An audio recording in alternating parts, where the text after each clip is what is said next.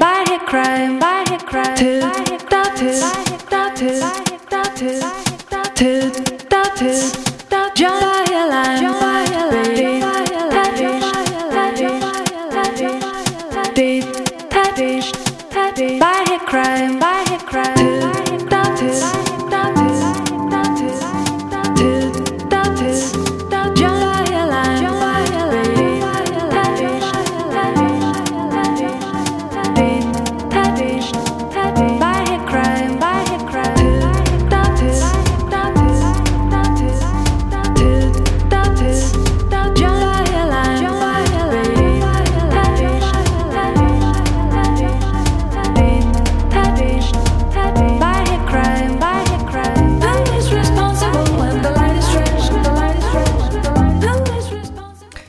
Buongiorno, buongiorno ascoltatrici, buongiorno ascoltatori di CALT, il quotidiano culturale di Radio Popolare, in onda anche oggi dalle 11.30 circa fino alle notizie delle 12.30. Un saluto da Ira Rubini.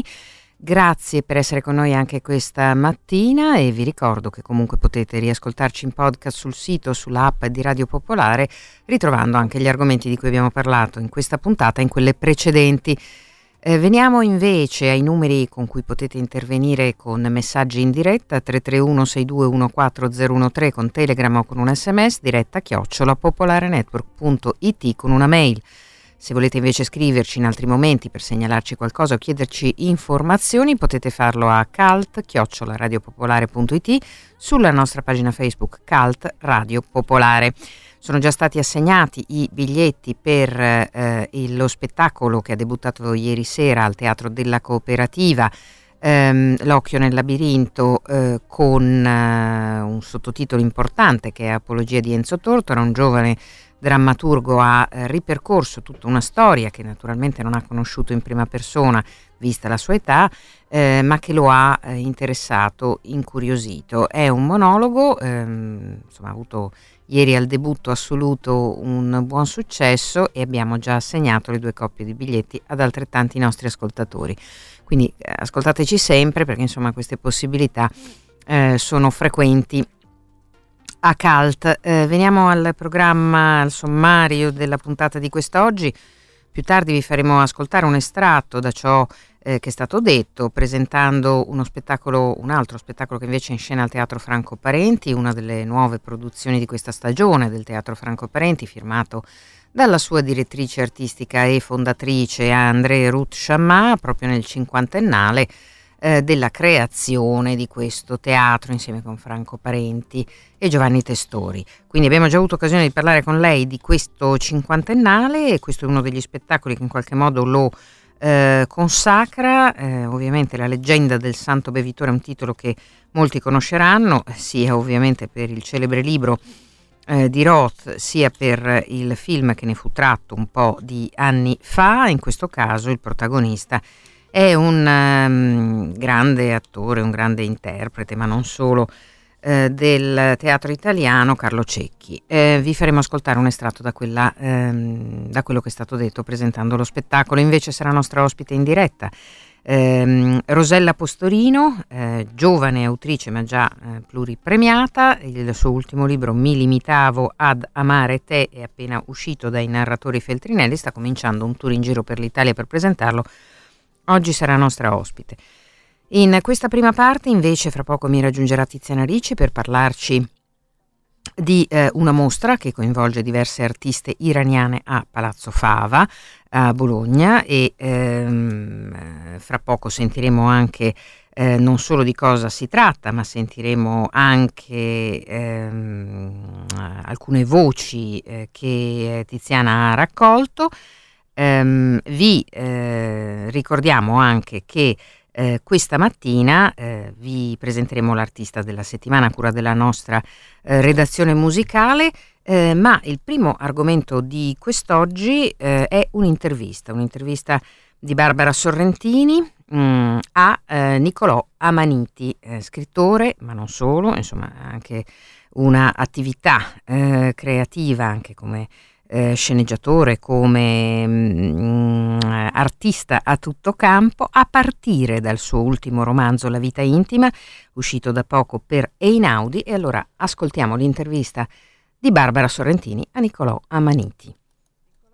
Amaniti, La vita intima, eh, pubblicato per Inaudi, che è un titolo che potrebbe valere quasi per chiunque, però ovviamente tu lo applichi a una donna, a un personaggio. Chi è questa donna, Maria Cristina Palma? Maria Cristina Palma è una donna di 42 anni, dicono essere la donna più bella del mondo secondo una strana ricerca fatta da un'università americana, ma in effetti è una bellissima donna, ha fatto prima la, la, la, la modella, ancora prima ha fatto la, sportiva ed è soprattutto in questo momento la moglie del, eh, del primo ministro. È una donna fragile, silenziosa, la chiamano Maria Tristina perché sembra sempre che abbia un occhio un po' malinconico.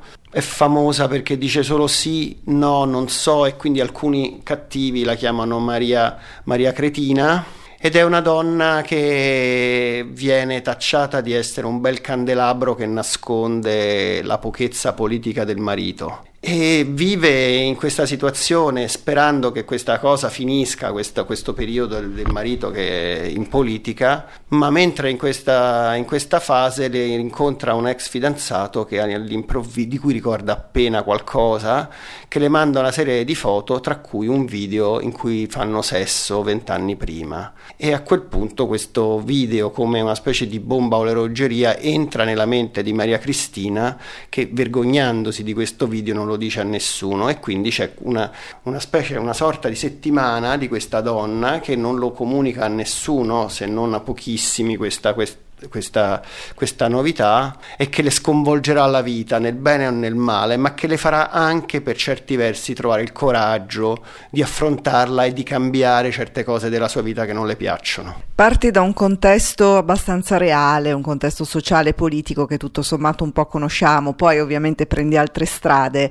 e ti butti un po' sul genere. Come nasce, come è nata questa storia, come nascono le tue storie, come vengono poi trasformate nel percorso di narrazione? Passione? Ma questa storia io mi sono chiesto sempre, siccome eh, ritengo che questi video so che sono, ogni tanto arrivano a delle, a delle, ragazze spesso come dire spinte dai, dai, propri fidanzati che poi gliele mandano per vendetta o per ragioni diverse le, le, spingono poi a soffrire mo- tantissimo a non poter parlare. Alcune addirittura hanno scelto di dare fine alla propria vita per questo. È una storia che mi rattrista terribilmente. In questo caso la situazione è leggermente diversa però io immagino che Maria Cristina, soprattutto all'inizio, senta che questo è un ricatto e quindi è come se cercasse l'aguzzino per cercare di capire che cosa sta succedendo e lentamente prende coraggio. Quindi era una storia che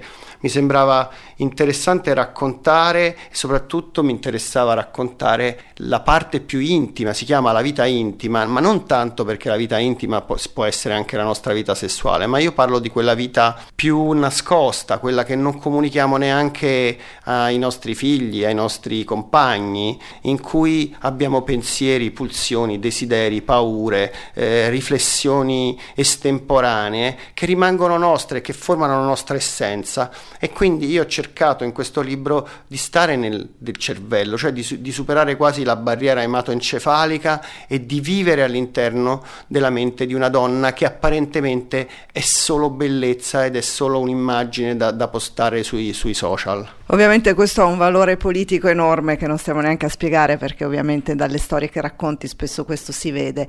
Arriva otto anni dopo Anna. Anna è stato un romanzo che è diventato una serie tv che ha anticipato un'epoca e immagino che su questo tu vabbè, ne abbia detto e raccontato molto, però di fatto come, come sei arrivato a quella storia? Beh, con Anna è arrivata in realtà non perché io volevo fare, volevo raccontare, volevo raccontare un mondo dove non ci fossero gli adulti, cioè un mondo paradossale che non esiste per fortuna, in cui il mondo è popolato da orfani e mi sono chiesto se dei bambini e dei preadolescenti sono in grado di immaginare una società o di organizzarsi o di insegnare uno all'altro a leggere, a scrivere, a pensare uno per l'altro. Quindi eh, erano, sa- erano molte domande che mi affascinavano e quindi ho detto devo arrivare a questo e per arrivare a questo ci voleva sicuramente una catastrofe che fosse mirata. E l'unica catastrofe che mi era venuta in testa era, era un virus perché ovviamente un terremoto non, non, non fa, fa, morti ovunque in tutte le età.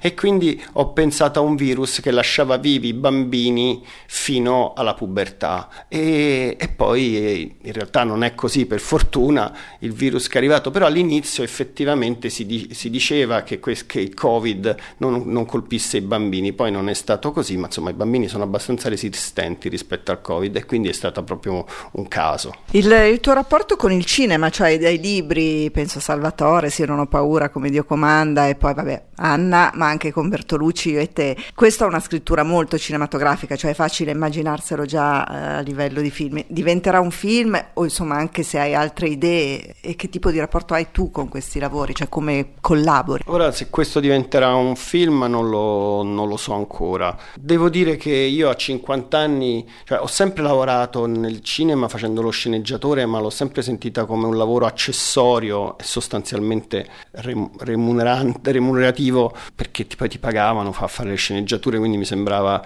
buono farlo. Poi a 50 anni ho deciso che forse dovevo provare a stare più nel, con, le, con, le, altre persone, a lavorare a progetti più complicati e sono diventato regista e quindi è stata una roba molto lunga, molto faticosa. Per sette anni ho fatto questo perché prima avevo fatto anche Il Miracolo, che è un'altra serie, e mi sono fatto molti amici, ho fatto molta esperienza, ho imparato tante cose. Quindi adesso forse un altro film lo farò, insomma devo capire, devo capire che fare, se rimettermi subito a scrivere o fare un film. Ma quando invece prendono i tuoi romanzi per fare diventare film, tipo appunto Salvatore Sebertolucci, il tuo, con- cioè il tuo contributo, la tua presenza, il tuo collaborare, cioè come sei arrivato poi anche a quel risultato? Beh, io lì di solito scrivo solo la sceneggiatura, consegno come il bambino, questo piccolo bambino, gli dico ok, fallo crescere tu, perché poi non vado sul set, non seguo a quel punto, arrivo a montaggio finito perché sento la mia presenza ingombrante, quindi io lì sono sempre stato molto discreto. Quali sono i romanzi, i libri che ti hanno un po' cambiato lo sguardo e che ancora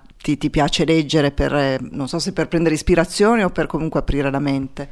Eh, ne ho tanti, io non saprei mai, insomma sono un lettore, adesso un po' meno perché insomma, faccio più fatica a leggere perché purtroppo invecchiando ci si fa un po' più fatica, ci sono tante cose, però sono stato un lettore onnivoro, quindi adesso ti dirò dei libri che mi sono venuti in testa in questo momento, ma può darsi che tra due giorni ne dica degli altri, però penso, non so, Un amore di Buzzati è un libro che ho amato molto, eh, Il gatto pardo tra quelli italiani, cioè quei grandi romanzi che affrontano raccontavano o delle epoche o, dei, o, il destino di un uomo innamorato, oppure ho amato moltissimo la letteratura diciamo anglosassone, partendo da Edgar Allan Poe e finendo a Stephen King. Grazie Nicolò Maniti, La vita intima, edito dai Naudi, e a presto, ciao. Grazie.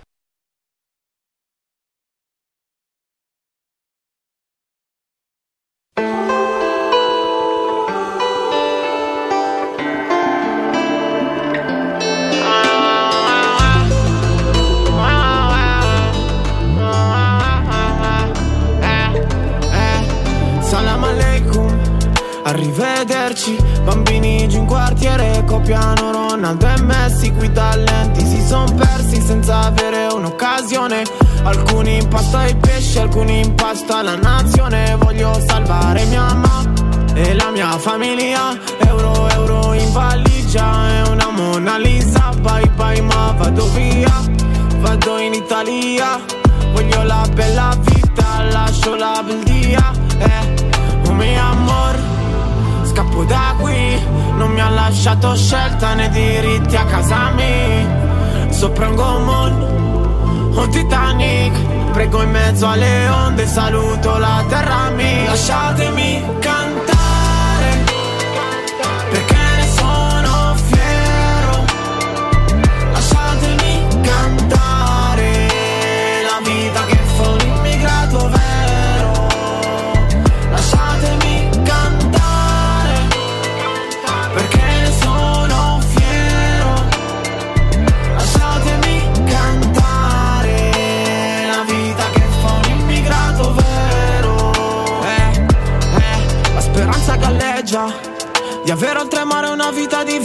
Morire in pace o vivere in guerra. Non c'è futuro nella mia terra Tanta miseria. Mm. Il nostro cibo va chi ci governa L'Europa è un sogno tipo leggenda. C'è chi la vede grazie ad un'antenna Anche mio papà non aveva un profilo. Senza documenti Era solo un marocchino. Ha fatto famiglia qua ed ha mandato a casa il cibo. Ha cambiato il destino di un povero clandestino eh. Oh mio amor Scappo da qui. Non mi ha lasciato scelta né diritti a casa mia. Sopra un gommone un Titanic. Prego in mezzo alle onde Saluto la terra mia. Lasciatemi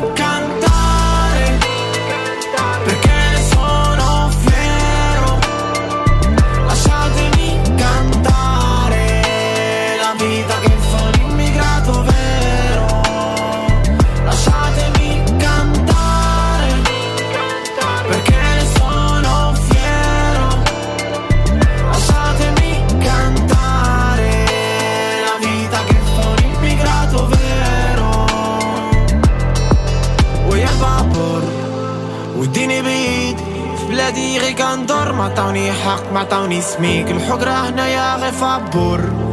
عيش العفير ريسكي فيدا وسط البحر فلوكا ولا جيتاني لا شاتمي كانتاري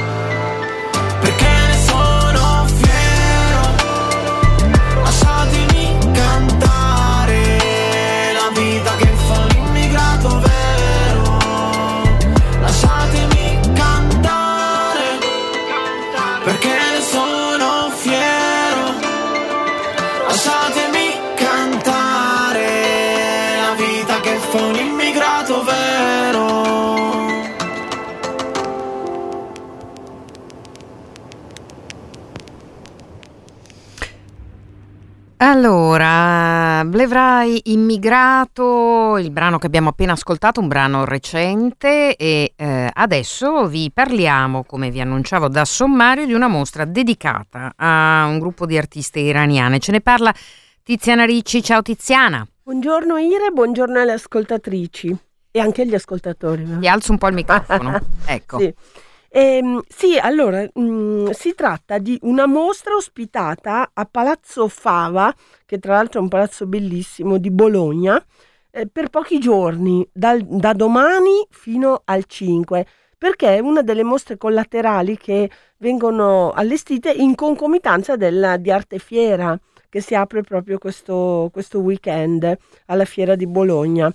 Allora, ovviamente sono, ero curiosissima e ho incontrato queste quattro artiste iraniane che hanno studiato un po' nel loro paese e un po' nel nostro, da qualche anno sono qui, e, mm, e- è una collettiva sostanzialmente. Allora, bisogna dire che eh, sono artiste brave e mm, ho individuato nelle loro opere, in, in tutte mi viene da dire, eh, questo elemento comune. Sono artiste contemporanee che si esprimono con la loro cifra, ma fanno una rivisitazione della loro cultura tradizionale, diciamo, no? Ecco, ehm, dunque vorrei cominciare a farvele sentire perché ovviamente si sente, eh, prima hanno detto, ah, non domandateci troppo delle cose politiche perché qualche timore ce l'hanno anche se vivono qui, Eh, insomma hanno la famiglia in Iran, eccetera. E poi invece erano loro stesse che volevano parlare della situazione, come sentirete. Allora, cominciamo a sentire eh, Corsid Puyan. Lei lavora sulla figura umana e mh, presenta questi grandi disegni, disegni o dipinti, insomma, in bianco e nero su uh, tela mh, tessuta di lana di capra. Ecco, infatti, allora eh, il significato del rappresentare la figura, il nudo di donna, per lei è molto forte, perché il nudo di donna significa la libertà. Non avrebbe potuto fare un'opera così in Iran, sarebbe stata censurata, come ci ha detto lei stessa. Però farla sulla lana eh, tessuta eh, di lana di capra eh, vuol dire riprendere la sua tradizione e la sua cultura. Ehm, ecco, sentiamola che ci spiega lei. Donna, vita, libertà.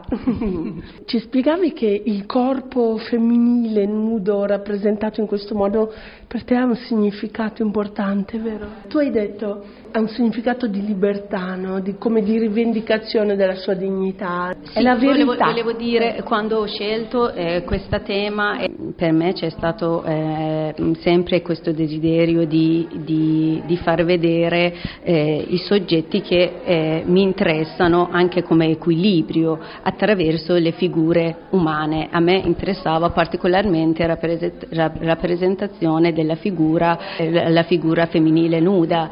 Per, perché per me era un, anche un liberarsi dal pudore che è stato sempre imposto. Ovviamente un paese come Iran è un po' di, mm, cioè, è molto di più rispetto al resto del mondo e, e questo è stato, mm, per, per, me è stato così. Dicevi che in Iran non si potrebbe fare un lavoro così? Lo censurano? Mm, assolutamente no, cioè non, non, si può, eh, sì, eh, questi lavori non possono essere esposti in Iran perché la figura nuda viene censurata assolutamente. Tu sei venuto in Italia per studiare arte? Sì. O l'hai studiata anche in Iran? Io in Iran eh, mi sono laureata in musica tradizionale iraniana, poi però in liceo avevo fatto il liceo artistico, poi ho deciso di eh, intraprendere questa strada nuova. Io sono qui dal 2015, quindi più di sette anni, e sì, vorrei rimanere in Italia.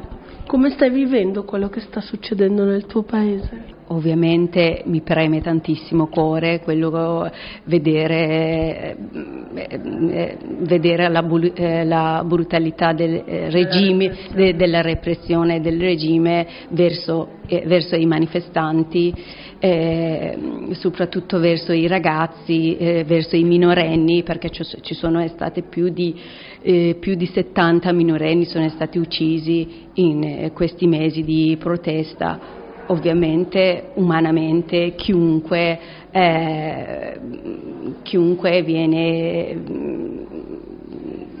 so come si dice, viene mm, toccato da toccato, questa cosa, cioè. toccato eh, da questa cosa, però il fatto che sono i miei connazionali mi, preme, cioè, mi tocca ancora di più, cioè, mi, mi, preme ancora di più, per me è più... Eh, ma senti, questo coraggio grandissimo che hanno le donne, che hanno avuto e che hanno le donne in Iran, tu te lo aspettavi o è stata una sorpresa? Cioè questo sfidare anche la morte o la cecità perché gli sparano negli occhi.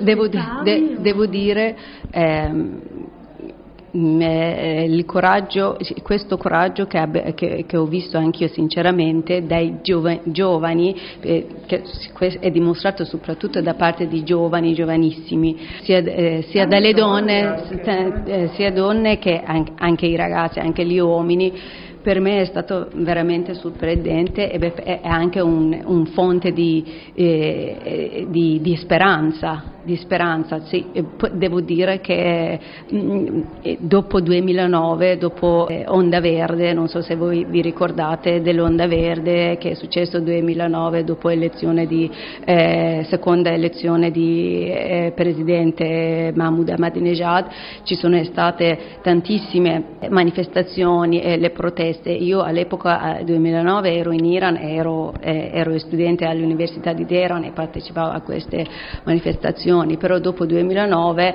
tutto è spento e è creato un'atmosfera eh, di, di, depressione perché eh, per, per, un periodo brevissimo abbiamo creduto che si può cambiare, può, ci possono essere cambiamenti, poi però repressione ha ucciso questo, questa speranza. E per questo io dopo ho deciso di, di, anche, di, di uscire perché ho perso speranza di cambiamenti in Iran. E... Ma cosa pensi di questo movimento di protesta di adesso? Può secondo te cambiare le cose? O... Secondo me siamo arrivati a, a un punto di, che non si può tornare a un punto eh, che non si può più tornare indietro. Eh, siamo molto fiduciosi che questa volta eh, riusciamo a liberarsi Ecco, abbiamo sentito una delle artiste, adesso mh, mm, voglio per qualche minuto proporvene un'altra. Lei mo- l'ho trovata molto interessante. Anche questa unisce lo sguardo alla tradizione, alla sua tradizione culturale e al, diciamo, al suo pensiero. Allora eh, lei mh, mm, rispolvera questa tradizione del kilim, di questo tappeto, e poi fa delle composizioni in cui vediamo delle lame, dei coltelli, de- che ricopre col tessuto del kilim come per attenuarne il, l'impatto, no? la lama taglia, però ci metto sopra il kilim, ci metto sopra questo tessuto e diventa un'altra cosa, non taglia più. No? Comunque sentiamola. Allora, lei si chiama, no ma lo, lo dice lei perché... Rayane Alicani. Ah, brava! Reihane. Eh, siamo davanti ai tuoi lavori che mh, mm, rispolverano questa tecnica antichissima del kilim, vero? Sì, sì, è vero. Come mai? Spiegaci da che cosa nasce queste rivisitazioni. Per me è stato come un collegamento tra me e mio paese da quando sono allontanato dal, dalla mia paese Ehm, Perché è una tradizione, fa parte della cultura dell'Iran? Sì, sì, il, diciamo, il, il tappeto, il kilim fa, diciamo, è un parte grandissimo della tradizione, tradizione, iraniana. Il tappeto è un elemento che si trova in tutte le case iraniane, non esiste un iraniano che non ha un tappeto a sua casa. E poi più nella mia casa si trova si trovava più un kilim che un tappetto tradizionale. Il significato di questi lavori, allora, okay. eh, su fondo rosso uno squarcio bianco e su fondo esatto. bianco uno squarcio rosso. Esatto, sì, eh, in realtà... Ti ricorda questo... un po' Lucio Fontana, però invece c'è un altro significato. Allora, sì, Esatto, quel significato volevo dire, volevo ehm, diciamo, mettere in divisione eh, la tema di verginità poi volevo affrontare il, diciamo, il mondo da dove sono venuta io, da dove sto vivendo adesso. Cioè tu adesso vivi in Italia? Sì, adesso vivo Quindi in Italia le, dal 2015. Le culture diverse, dici? Esatto, ci sono, allora, eh, diciamo, eh, ci sono il riguardo diverso rispetto riguardo a questo tema, che è tema di verginità, perché in Iran eh, adesso è ormai è cambiato un po', ma come ho vissuto io è tema di verginità, ma è un tema veramente sensibile in Iran. Volevo affrontare due mondi diversi, eh, poi ho usato di colore, diciamo, colore rosso perché sempre si presenta a qualche modo la femmina. Poi ho usato di, diciamo, il forma di albero su questo telaio, perché, su questo kilim, perché rappresenta da dove vengo io, che è il nord di Iran, che usano tanto di questo formato di albero. La femminilità può essere più forte. Certo, la, fem- la, femminilità può essere sempre forte. Come stai vivendo quello che sta succedendo in Iran? Sicuramente sono dispiaciuto tanto per quello che sta succedendo in Iran spero che tutte le donne nel, tutto nella vita possano vivere tranquilla e libera a fare ciò che vogliono fare, a vivere ciò che vogliono vivere. Tu vuoi vivere in Italia o vuoi tornare in Iran? A me piacerebbe tanto vivere in Italia perché ormai da sette anni che sto vivendo qui è diventato un parte della mia vita, ma mi piacerebbe anche tornare. Allora, eh, sono lacerate queste donne, queste artiste che abbiamo intervistato. Da un lato stanno bene qui, lavorano, si sentono libere e dall'altro appunto vorrebbero tornare. È proprio una lacerazione. Eh, sono brave, ci sono altre due artiste di cui magari parleremo nei prossimi giorni e la mostra è intitolata Voci dall'abisso ed è a Bologna, Palazzo Fava, in via Manzoni al 2, da domani fino al 5 di febbraio in, in, in concomitanza con Artefiera di Bologna. Grazie Tiziana Ricci, a risentirci. Ciao. Ciao. E noi adesso abbiamo un po' di pubblicità, torniamo subito dopo e vi parliamo di un altro libro.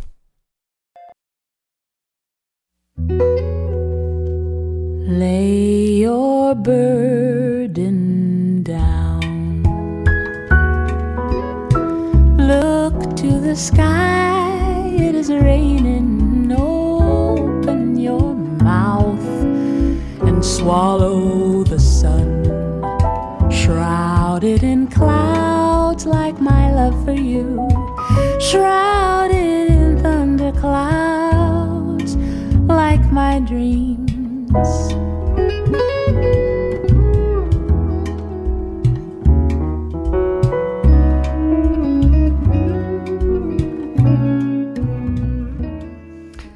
Il bambino camminava appiccicato alla madre, tanto che lei si fermò e disse Perché mi stai addosso? Non vedi che inciampiamo? Era più forte di lui, aveva dieci anni e da cinque viveva nel tormento della sua mancanza, passava la settimana alla finestra, in ginocchio su una sedia ad aspettare. Poi la madre arrivava e il bambino era peggio dei cani che non sanno stare al guinzaglio, sbuffava lei. E lui pensava che proprio per l'euforia di trovarsi finalmente accanto al padrone gli tagliavano la strada. Non lo diceva. Scusa, beve un sorso di Coca-Cola. Gliel'aveva portata la madre, gli portava sempre qualcosa, chissà dove l'aveva scovata. Lei guardava altrove, con gli occhi un po' strizzati, anche se non c'era il sole, ma un cielo di lamiera nel pomeriggio inoltrato. Faceva così ogni volta, quando passava a prenderlo, e camminavano senza allontanarsi troppo. Si guardava attorno, si soffermava su un punto che lui non riusciva mai a capire e le comparivano minuscole rughe ai lati del naso. Al bambino parevano i baffi di un gatto, quelle rughe, e dalla pancia gli saliva una voglia matta di accarezzarle, ma si tratteneva, tanto sapeva che lei non avrebbe fatto le fusa. Compresse la lattina di Coca-Cola e la calciò. Il trapestio metallico increspò la, fonte, la fronte della madre. Allora il bambino andò a recuperarla per buttarla in un cassonetto, ma lei disse: Tira! Lui obbedì. Le obbediva sempre.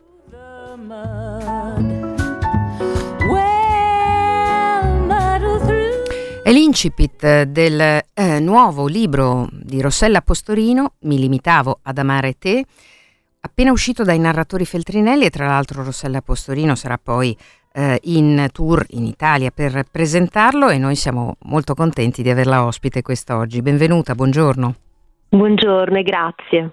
Allora, un, un incipit che ha dentro eh, già eh, tante delle emozioni e della eh, estrema eh, lucidità, precisione della scrittura di Rossella Postorino, che è una caratteristica che abbiamo imparato a conoscere anche eh, in fortunati esiti eh, letterari precedenti come Le assaggiatrici, che sarà forse il titolo che gli ascoltatori conoscono di più, che ha vinto tanti premi, ma eh, anche mm, per esempio alcuni degli ultimi libri, tra cui ehm, Tutti giù per aria, Io, mio padre e le formiche, insomma una scrittura eh, che probabilmente per Rossella Postorino, ma ce lo di, dice lei magari, che è forse la cosa migliore, eh, una scrittura che serve anche a lei ad avere eh, questa chiarezza, questa lucidità delle emozioni. Sembra un controsenso parlare di lucidità delle emozioni, eppure qui c'è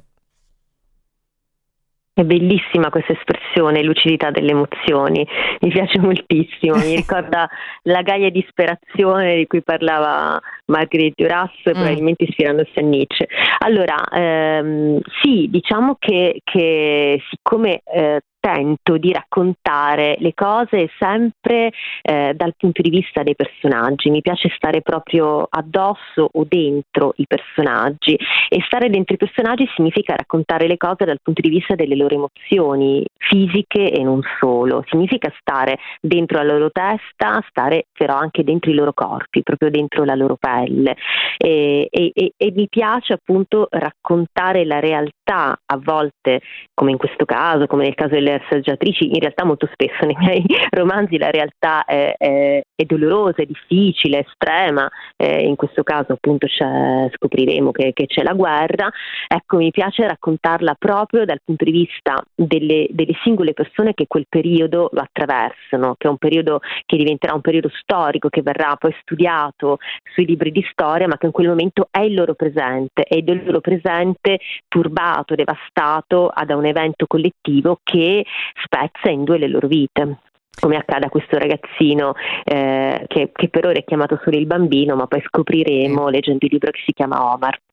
Allora, Omar che ha dieci anni e che appunto eh, da, da, da, tanto tempo aspetta sua madre nel modo in cui viene descritto, insomma, in queste prime righe, è uno dei bambini che sono stati, per salvarli, allontanati dalla guerra dei Balcani. Eh, è un um, bambino eh, di Sarajevo, è um, un bambino che ehm, eh, ovviamente vive da bambino eh, con il suo sguardo i sentimenti e quelle emozioni di cui parlavamo prima, in quella che giustamente ehm, è già eh, stata descritta tante volte come la prima guerra che ha squassato l'Europa no? dopo la seconda guerra mondiale, quindi eh, che in qualche modo ha riportato a galla tutta una serie di drammi che sembravano eh, allontanati per sempre. Adesso ne stiamo vivendo un'altra eh, di guerra in mezzo all'Europa e quindi a maggior ragione eh, quei sentimenti tornano eh, prepotenti ehm, anche nel, nel, nostro percepire. Mm, perché ha scelto di descrivere mm, non solo, beh, evidentemente di raccontare un, una storia, di scrivere un romanzo, ma mm, di, di prendere in, in esame quella guerra?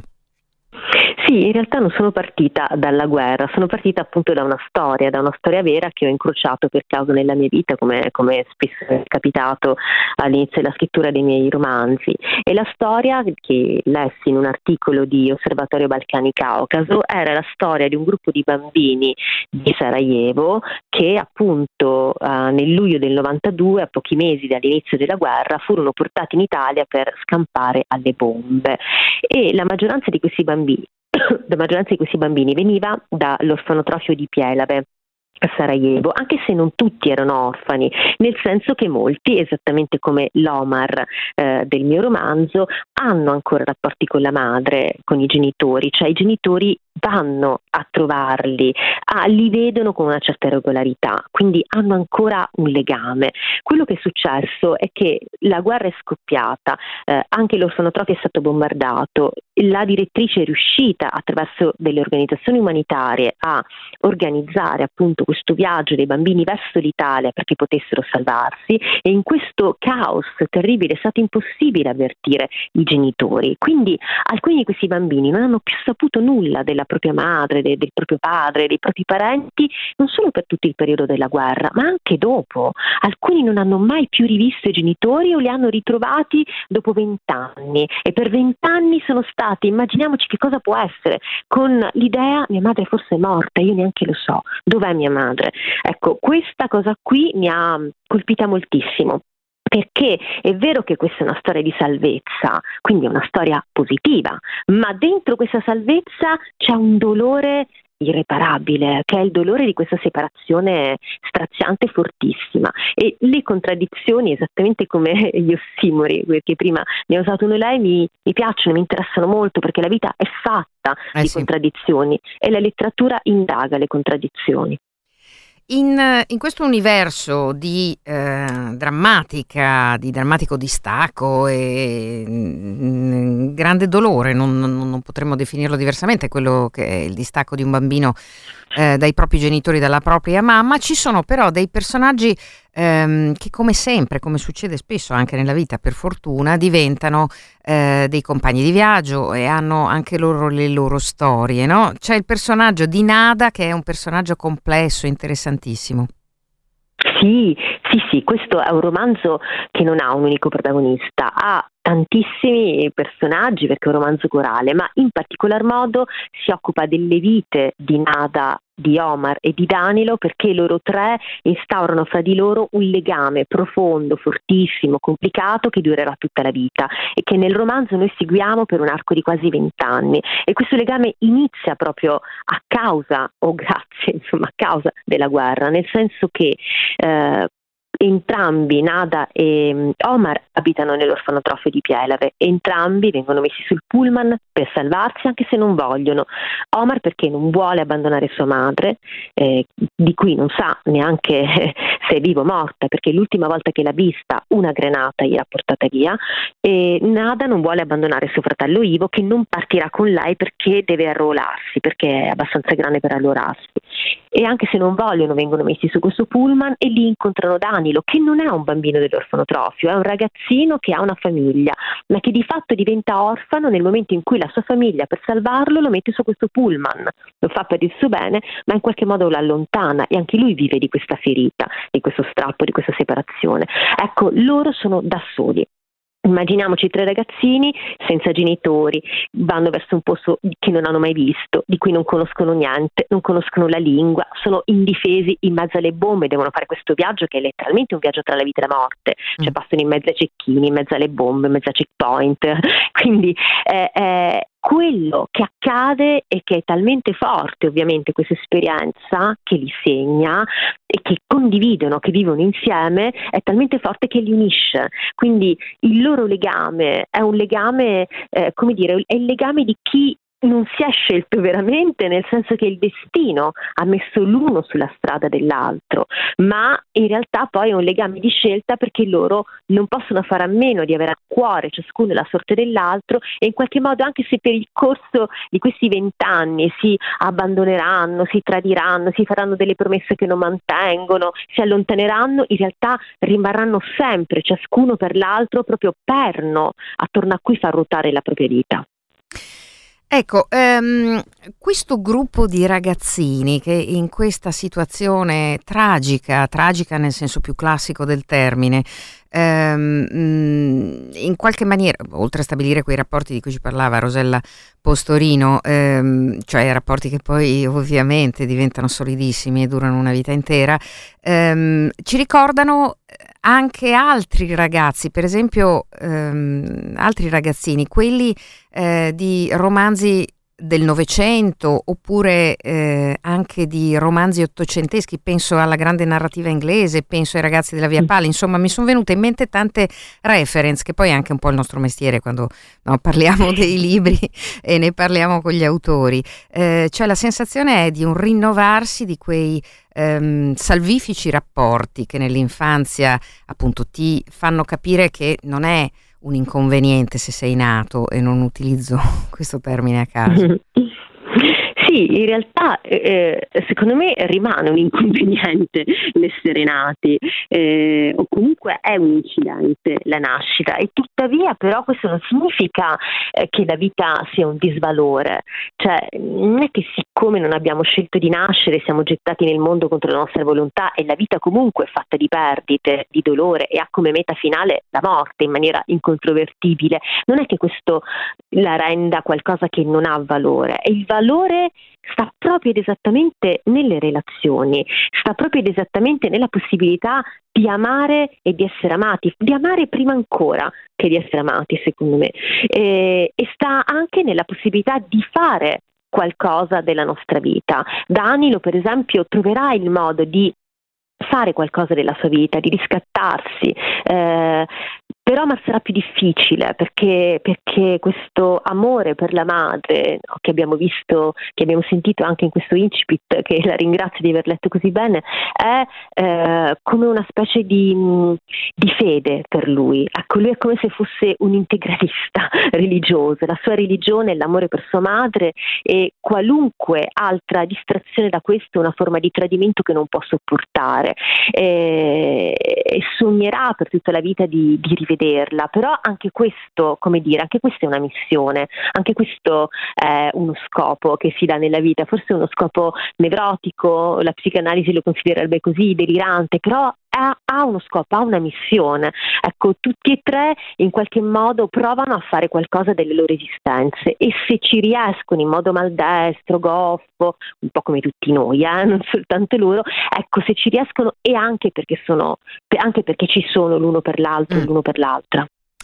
Quindi un rapporto sulle relazioni al tempo della rete, al tempo delle pandemie, al tempo delle guerre che poi ci fanno capire no? che eh, le relazioni sono quelle di sempre, quelle che, mh, mm, che poi salvano o non salvano, ma o comunque eh, che determinano ehm, un diverso modo e anche una possibilità di affrontare problemi enormi, più grandi di un bambino ehm, è una delle cose forse ehm, che arrivano più chiare, come dicevo all'inizio, più precise grazie alla scrittura di Rosella Postorino, un romanzo che non si può non smettere di leggere quando lo si attacca, quindi credo che questa sia una, una eh, definizione eh, estremamente concreta eh, ma mh, mm, penso proprio che eh, succederà a molti degli ascoltatori che sceglieranno di leggerlo. Io ringrazio Rosella Postorino, mi limitavo ad amare te, narratori Feltrinelli e ricordo che proprio a Milano, eh, nell'ambito della serie di presentazioni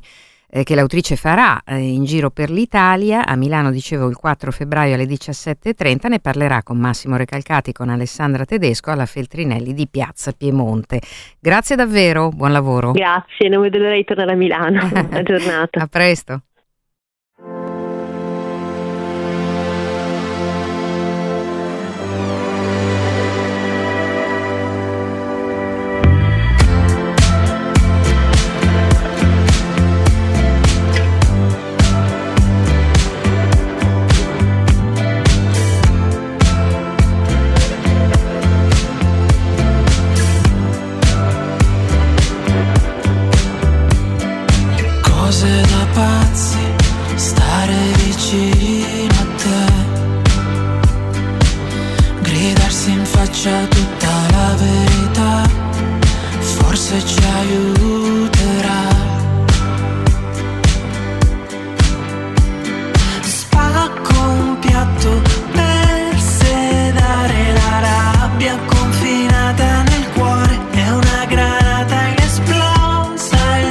Cose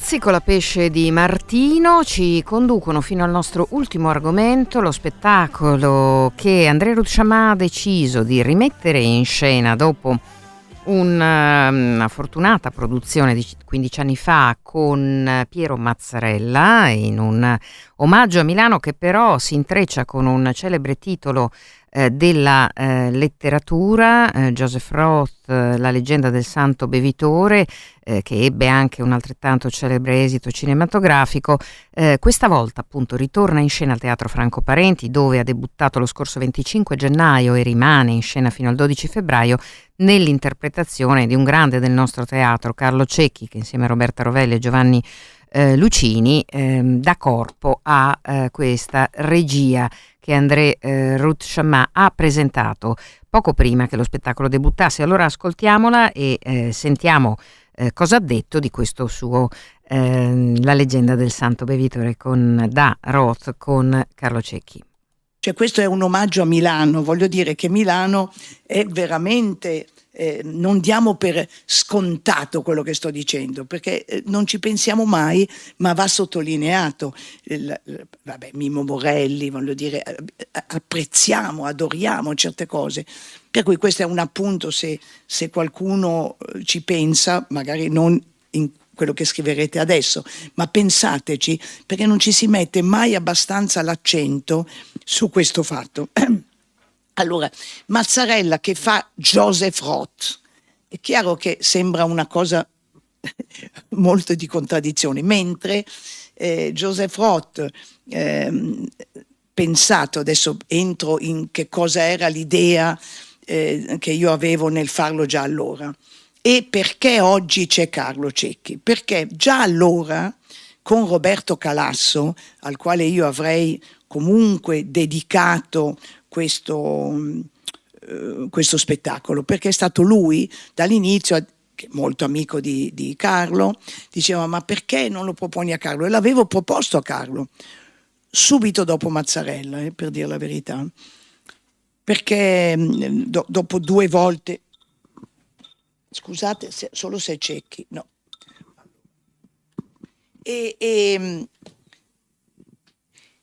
con Mazzarella che cosa è successo? Che nello spettacolo, an, dunque Lucini era già presente per cui potrà dirlo, mentre uh, Roberta, che è un'attrice che è arrivata qua, che ha fatto delle cose con me, che ha fatto delle cose con, con, con, con Timi, eh, farà la lettrice.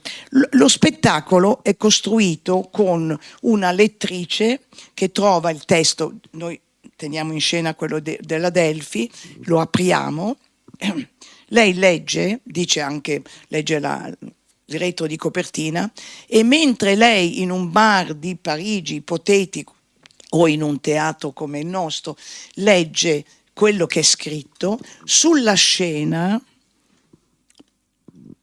un uomo che io ho immaginato Joseph Roth parla con quello che potrebbe essere un barista che in verità è un suo amico, che in verità è un intellettuale, e le battute che dice io le ho prese da Magris, dal libro Lontano da dove, dove parla di questi esuli ebrei, eccetera. E con Mazzarella piano piano il racconto di questo Andreas, che è il racconto della leggenda del santo bevitore, prendeva talmente perché questo vagabondo che dorme sotto i ponti, cioè lui gli aveva dato un corpo molto forte e anche se nella mia idea era Joseph Roth in scena che aveva appena finito di scrivere cosa vera, perché Roth ha scritto la leggenda ed è morto uscendo da uno di questi bistrò poco dopo averlo finito. Eh, di fatto in scena il corpo, il corpaccione di, di, di, di Piero, aveva dato grande vita a questo Andreas. Con Carlo l'idea ed è per questo che è interessante vedere che cos'è una ripresa, perché il teatro è fatto magari di un piccolo slittamento. Voi che scrivete di teatro siete comunque appassionati di teatro, per cui se io vi dico queste piccole cose è comunque divertente beh, pensarle. E con Carlo cosa succede? È un piccolo slittamento, perché fisicamente, per come è lui, diciamo, lo viviamo come più un intellettuale, certo, certamente con una dimensione eh, di culturale diversa da quella di, di, del grande Piero.